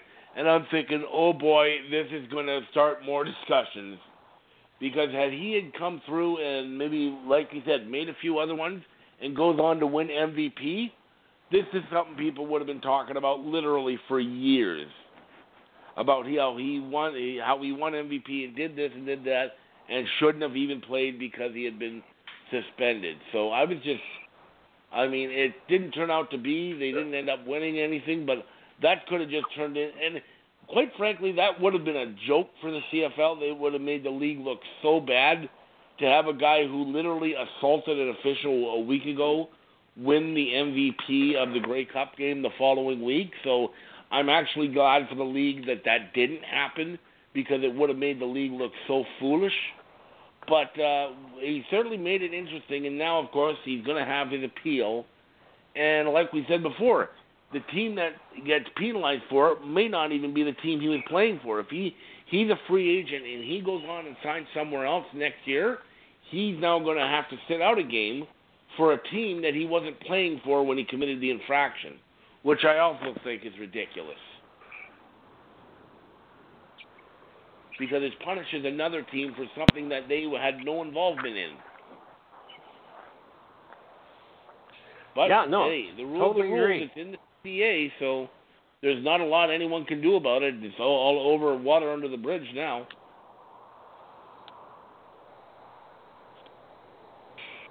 Yeah, it is. It's absolutely. It's a non-event. It didn't happen. Nothing mattered. Uh, it's over. You know, and and and now just the appeal's going to come down, and it's going to look stupid. Mark, your phone died. Oh my good lord. Do you want me to call you back on something, or you want to phone in, or what? Mark dropped. You have another phone to use. I don't know. We haven't heard from Will in a while. Did he go to sleep? No, I'm right here. I'm listening Okay. contently. I don't even want to talk about Jonathan Rose. I think it's a farce.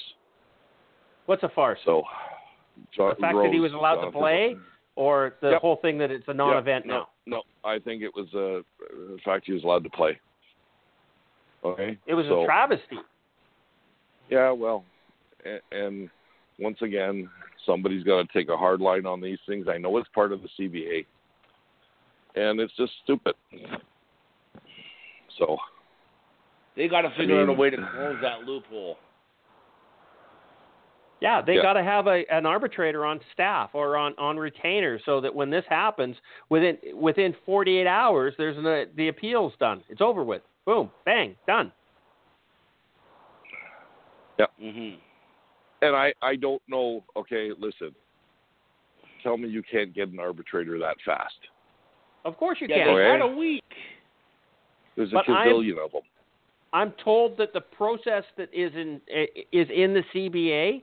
They have certain deadlines in which they have to. They've got like a week to file, or they've got so many days to file, and then they've got so many days to put a, a statement together, and then they've got so many days to do that. And it, it, it literally you can't get an arbitration hearing done in the CFL according to CBA within two weeks. Yeah. So that process needs Yeah, to be cleaned up. Yep.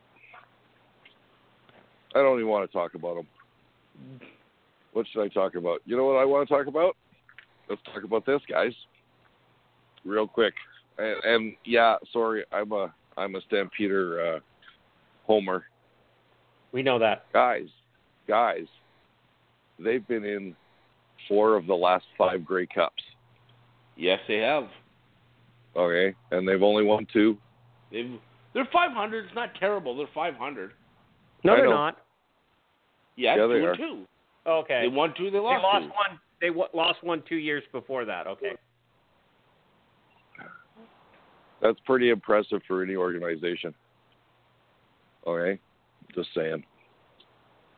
And uh, I, I, my my biggest issue with that is what is up must come down, and I'm not Well, going to do well when it. I'm not going to do well when it comes down. Okay, I'm sorry, I'm not going to do well. Okay. So Yeah, no, I agree with you, Will. But you know what? You just have to be a, a fan of the CFL, and Well, and, you know just what? go with it that way. and and I think going forward, what we need to do is we need to get an Edmonton representative and a Saskatchewan representative on our podcast, and then we should just keep. I've decided uh, one of the things I've decided this weekend is I am not going to miss another Grey Cup as long as I'm alive. I had I had such a good time this weekend, and I I, don't and I don't do I don't do these things. Okay, I'm not that kind of guy. I don't. I'll be honest with you. I don't spend money. I don't do those kind of things. But I think I'm at the age where I should start enjoying a few things, and you know how much I enjoy this. And uh, I mean, I even talk. I talked to so many people that I didn't even know, and it was great. So, you know, the uh, it was my first. Well, uh, it's not my first Grey Cup because I've been to three before in Vancouver. It was my first out of town Grey Cup. It will definitely not be my last. It was such a memorable weekend. It was such a fun weekend, and I I enjoyed the Vancouver ones that I went to, but I think I enjoyed this one more out of any of them.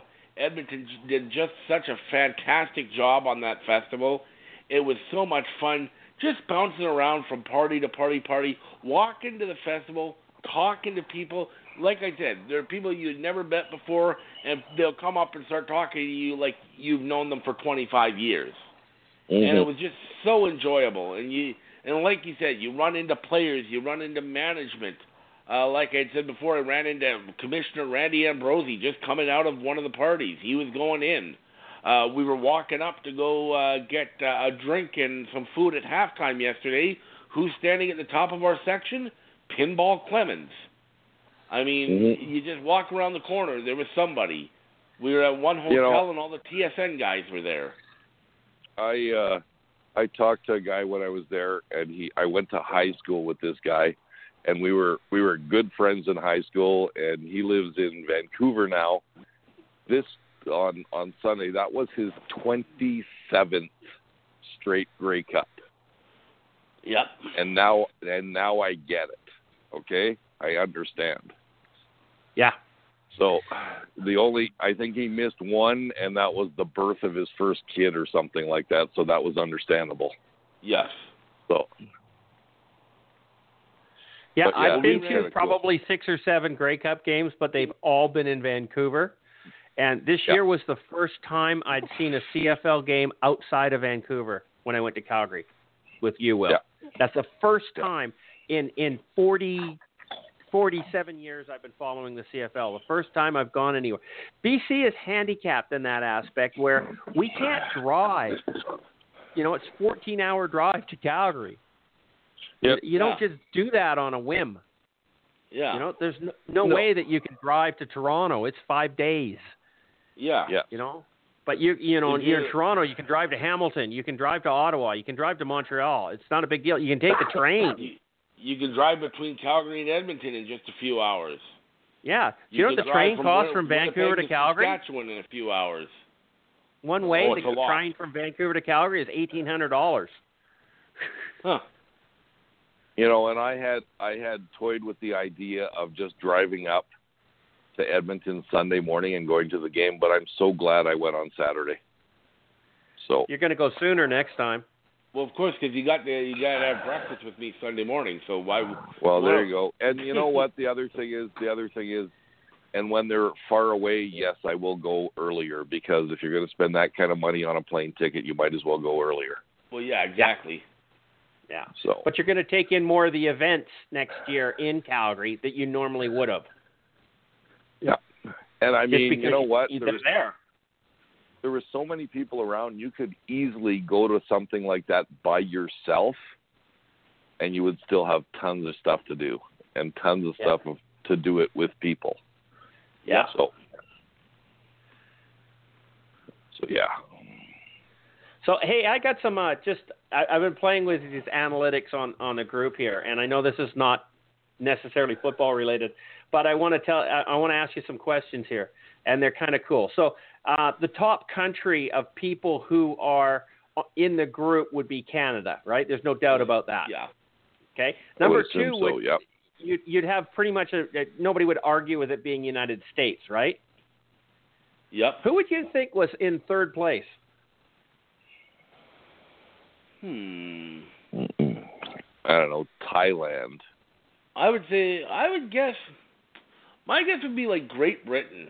I don't know why I U- say United that. Kingdom. You're right, Charles. Third Yeah. place is United Okay. Kingdom. I don't know why Well- I said that, but for some reason that jumped out at me.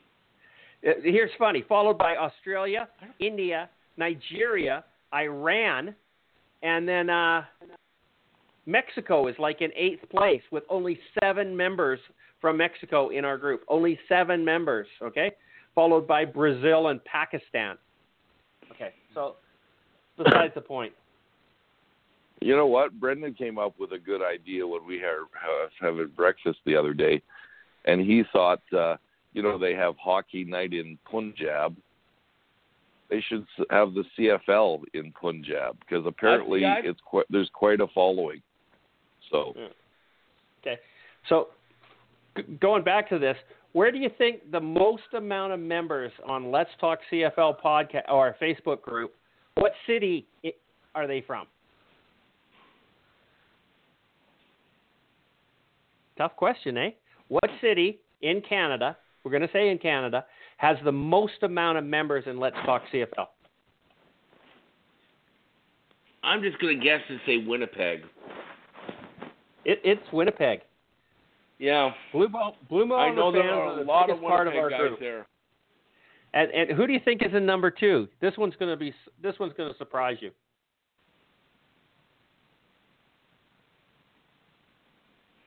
Come on, some guess. Oh, Hamilton. Toronto, Montreal, Hamilton. No, it's Calgary. Oh, Calgary's in second place. Edmonton is in third. Regina is in fourth. Then Hamilton, Toronto, oh. Vancouver, Saskatoon, Ottawa, and Surrey.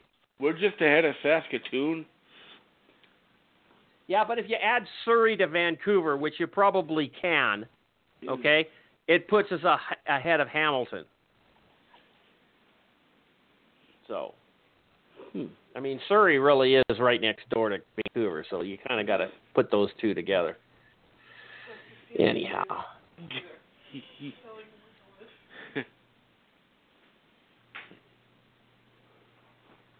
okay, what do we got here? 15 minutes. What do you want to talk about, guys? You, we're, we're we're running out of things on one game to deal with.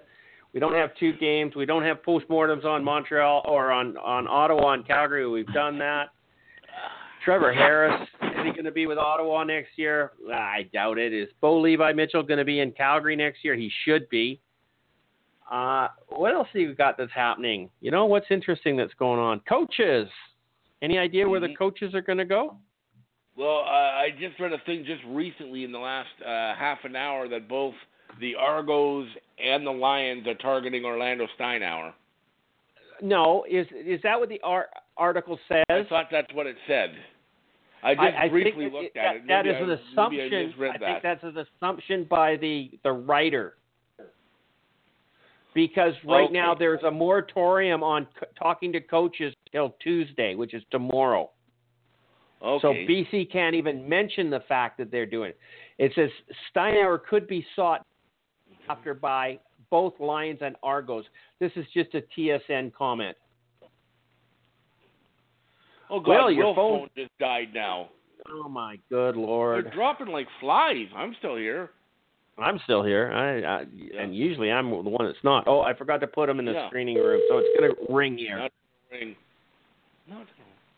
You back with us, Will? Will, talk to me. Maybe not. Oh, okay. All right. Now I'm looking at this article again. It said could be sought by both Yeah. the Lions and Argonauts. It doesn't say um, will be. I don't think he's. Uh, after thinking about it more and after well, hearing what you th- said before, uh, uh, CJ, I don't think he's leaving Hamilton. I don't think he's going to stick around there because June Jones and those guys are not going to be around a whole lot longer, and I think he wants to stay as a tie cat.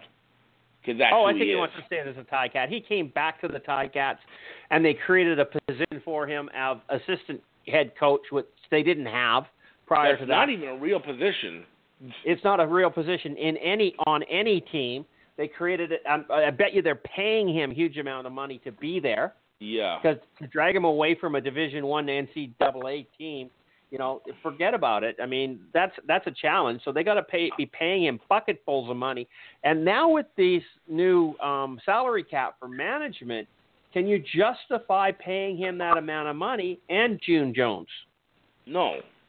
But if So if I'm it- Hamilton, I'm probably getting rid of June Jones if that's the case, uh, because you've got more upside with uh, Steinauer.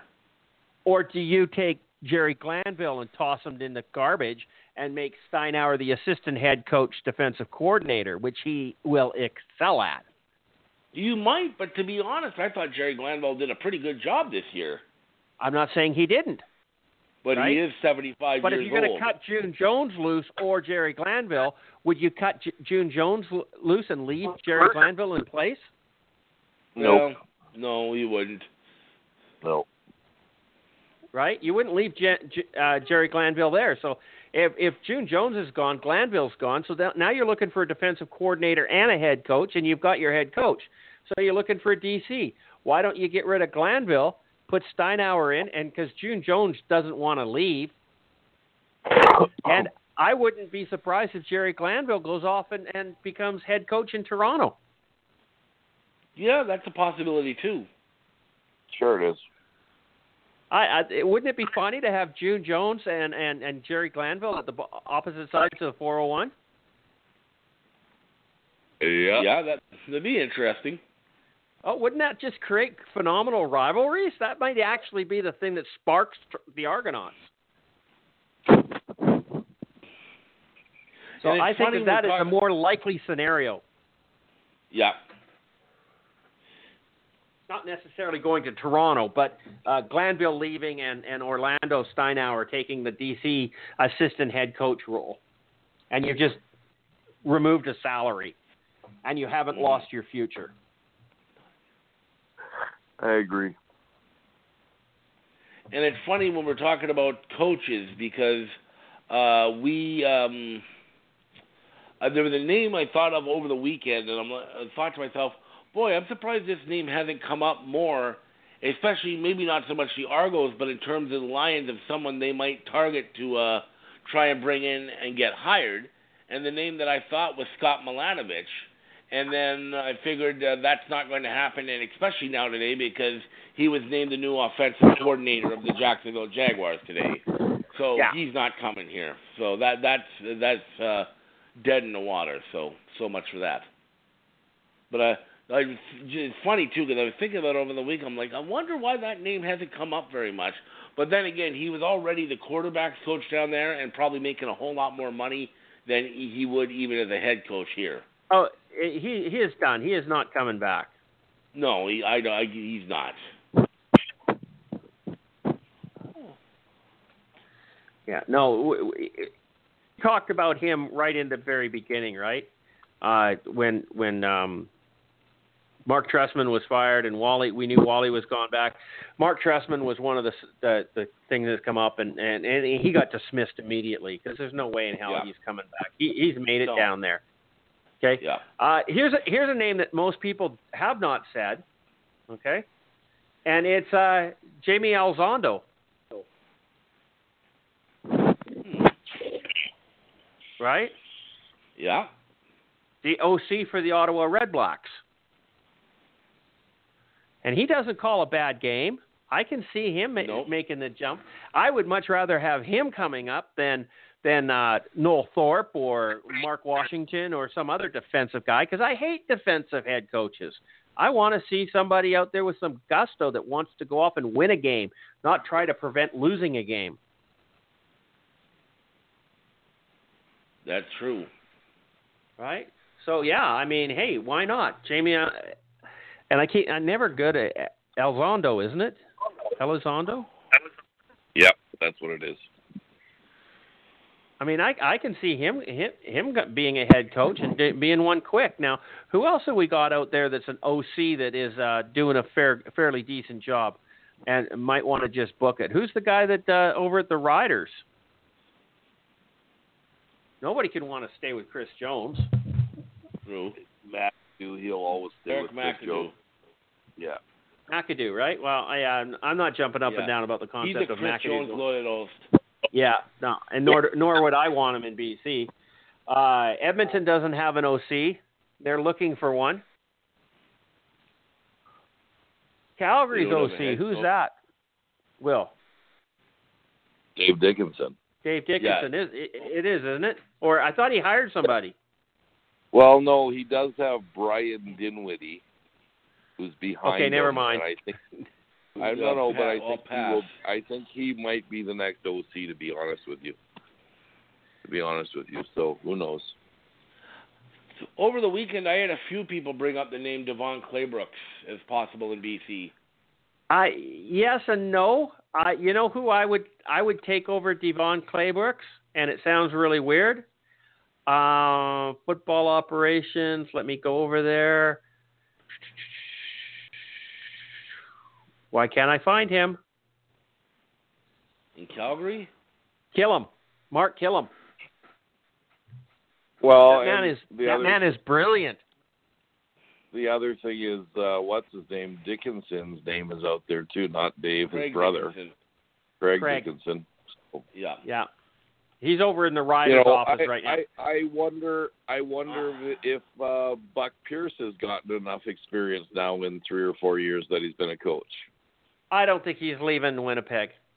No, I don't Well, either. It's hard to say. You never know. Well, I mean, got his I've rest- heard- he's got his restaurant there, and he's got a whole pile of other stuff. And It's quite interesting because I've heard recently around here that Devon Claybrooks is not the guy we think he is. So I don't know if that's just rumors. So hard to say. Hard to say.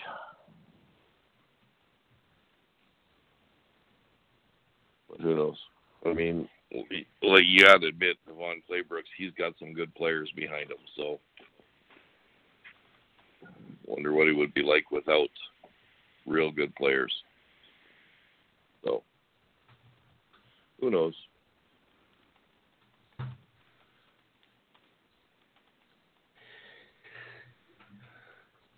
So coaches are coaches are up in. And who else is going to lose a coach? Is is Ottawa going to get rid of Rick Campbell? I don't think he, they will. No, I doubt it. And and Montreal said that they're keeping Mike Sherman, which I cannot believe. Uh, Edmonton said that they're keeping uh, uh, Jason Maas, which I cannot believe. And I I still think Jason Maas is going to get if Mike Reilly leaves the team in free agency. Because that would be just funny.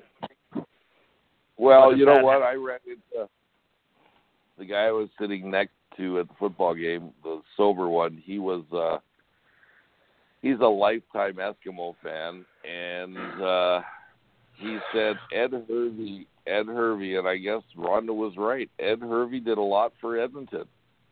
And now you're seeing what happens when Ed Hervey's not there. So I, I, I can't dispute that, and you know, I Rhonda was right. What Ed Hervey's doing in BC is, is I, I'm liking his moves so far. So I was skeptical when he came in, but oh highly highly skeptical. he's starting So- to make a believer out of me. Yeah. So hey, we made it through the show. Amazing as it is, we're under 90 seconds left. So uh, let's sign this one off and uh, put it in the books. This has been Let's Talk CFL podcast, episode 301. I've been your host, Christopher Jones. We've been re- reviewing the Grey Cup game, the 2018 season. Pros and cons on who should be there, what award should have won, who this, that, and everything else. Coaches here, there, and everywhere. I don't know we're going to go over more of this in the off season because what else you got to do in the off season?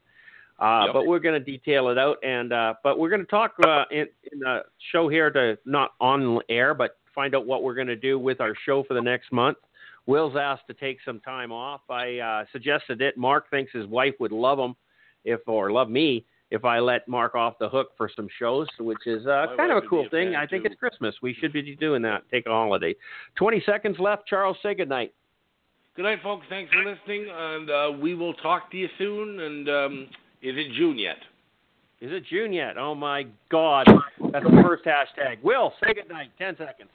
2018 Grey Cup champions, Calgary Stampeders. Ooh ah! Ooh ah! Good night, everybody.